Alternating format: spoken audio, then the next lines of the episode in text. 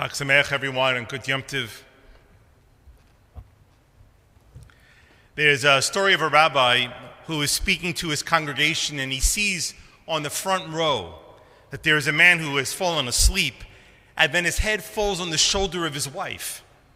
The rabbi stops in the middle of speaking and says to the wife, Madam, could you please wake your husband? And the woman replies, You know what, Rabbi?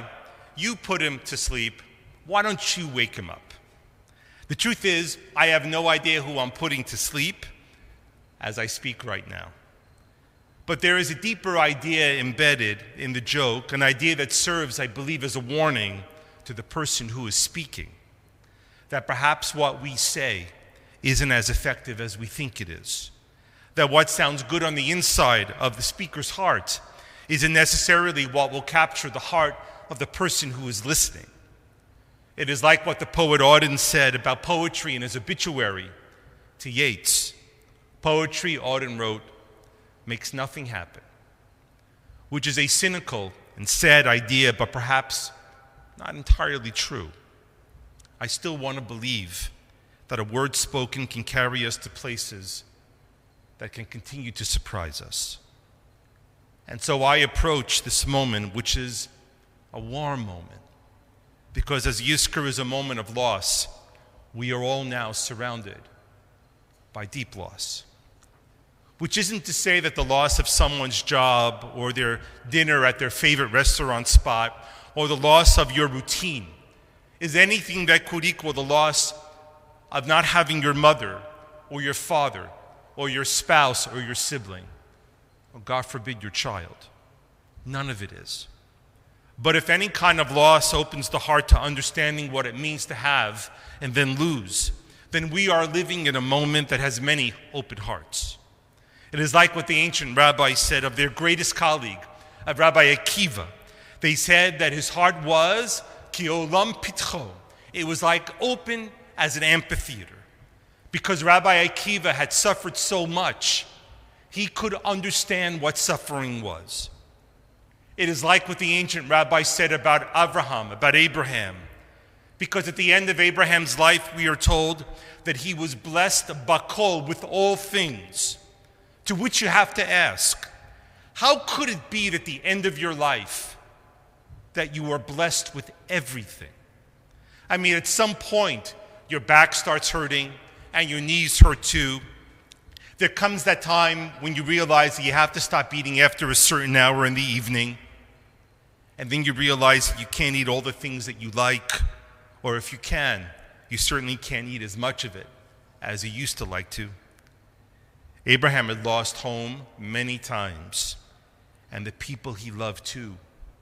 He had faced great danger, and estranged from his two beloved sons, he had lived to see the family that he built fall apart in his hands. And all the while, he worked to create a tradition that the world wasn't ready for yet. And so, what exactly was the everything that he was blessed with? And so, some commentators say that Abraham was blessed with a daughter after having so many sons. Finally, he had a daughter. Another commentator says that the everything that Abraham was blessed with was that he was given by God a stone that hung from his neck that would heal any wound and comfort any pain. But a medieval, but a medieval scholar says that the everything that Abraham was blessed with was that he had lived long enough to see everything that there is to see. Literally, blessed to see everything light and dark, and good and bad, tragedy and triumph, and joy and pain. Which is to say, that to see life in its entirety is a kind of blessing because it means that we are experiencing, living it really. It's an idea that became clear to me when I read the anti when I read a book named Anti Memoirs, the autobiography of a French writer, adventurer, critic named Andre Malraux. From fighting on the Republican side of the Spanish Civil War to being captured by the Gestapo in the Second World War, to serving in the government of de Gaulle, to writing prize winning novels, Malraux had a colorful and successful life.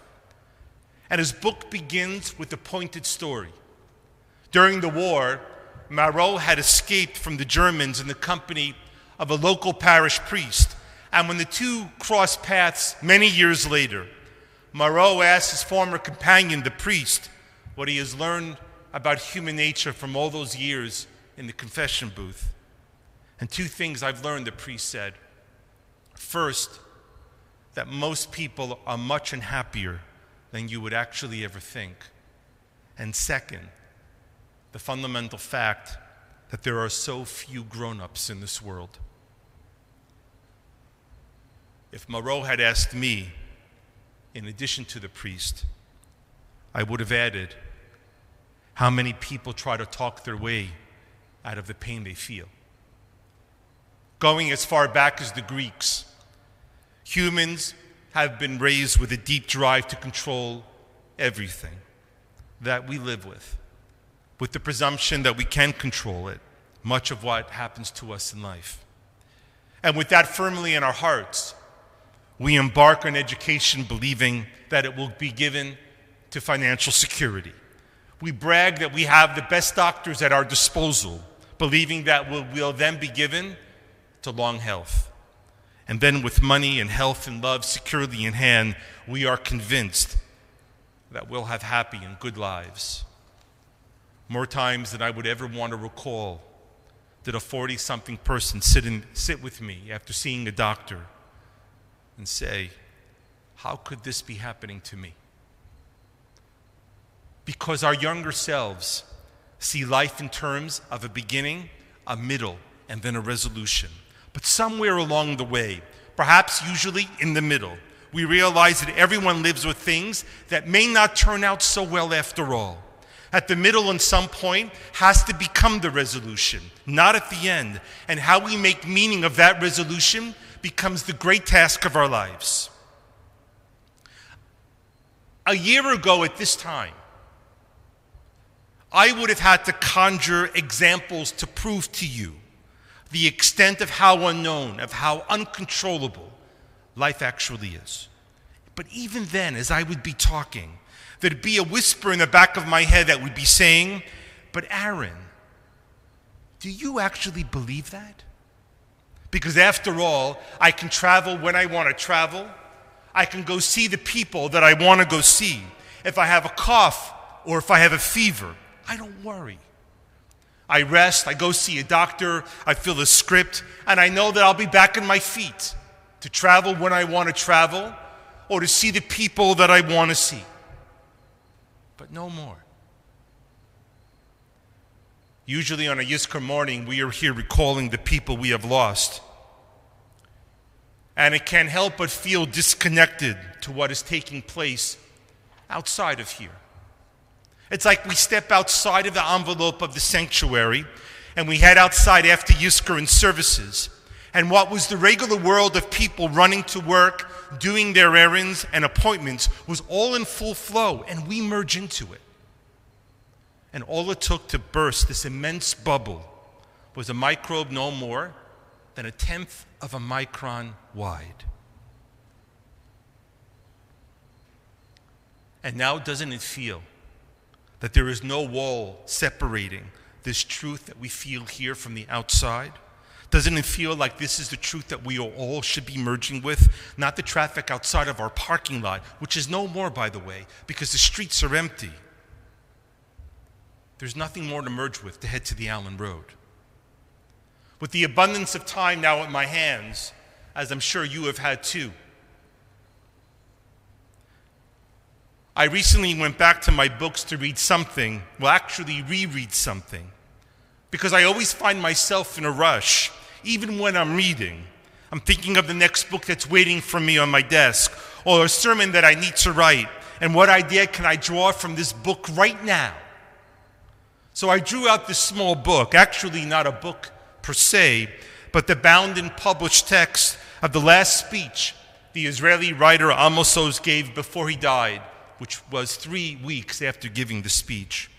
If you have read any of his books, the most famous of which was Tale of Love and Darkness, which was made into a movie with Natalie Portman, you know that Amos Oz writes and speaks with a clarity that is deeply moving.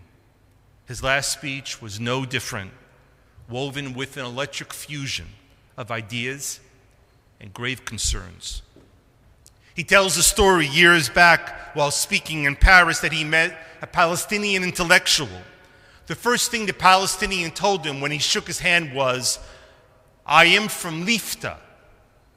Now, Lifta is an abandoned village on the southwestern part of Jerusalem, nestled into the deep hillsides just past Moza, Before Romema, you pass it on the way into the city from Tel Aviv.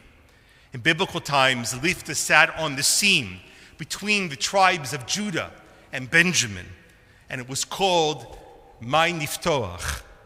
In 1948, during the War of Israeli Independence, the Arab residents of Lifta either abandoned it or they were forced out. Today, it is much as it was on the fateful day when they packed up and left. The man continued to say to Amos Oz, I want to go to my house in Lifta. You should know, he told him, that my office and my apartment are filled with pictures of Lifta and my home there. And Amos Oz looks at him. The man is maybe 30 something years old. And he asks him, Have you ever been there? And the man says, No. He admitted that he had never lived there, he had never visited there. Paris was too nice, and he had his work there. He wanted Lifta, he said, for a summer home. He wanted to see the smell and the fields and hear the sheep grazing on the hills. And he went further and said to Amos Oz, You should know that your people will know no peace.